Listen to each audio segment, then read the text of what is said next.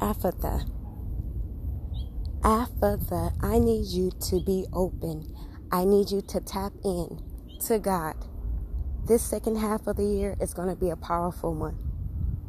Things that you're praying for, you're asking for, what happens suddenly.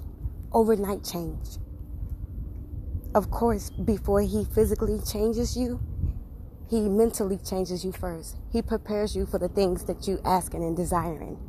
And not only that, but He has to put things in place. God is all about order. To think about this as well is that He needs you to obey. He's going to instruct you to do certain things to get those prayers answered. Now, He's a merciful God, He's full of grace. So there's things He'll just bless you with because He loves His child that much. And as a parent, you understand that.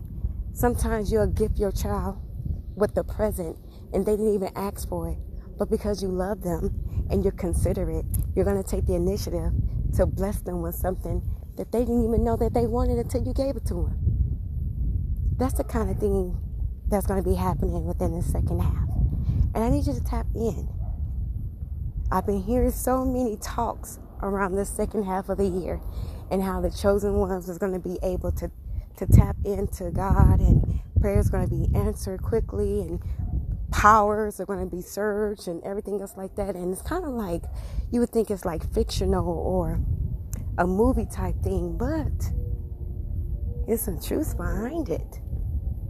I have asked God to help me with this fasting thing, to push me to the limit.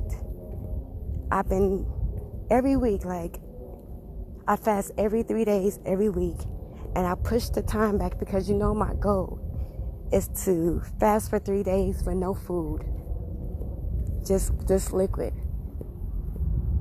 But I, I want to get to the place where I can fast for three days with no liquid or no food. And he's doing that for me. He's getting that for me. And so I need you to tap into that kind of divine, that divine connection, that divine power, his divine power. Get into it. Talk to you soon. And this is Push Talk Real Talk with Don. Take care.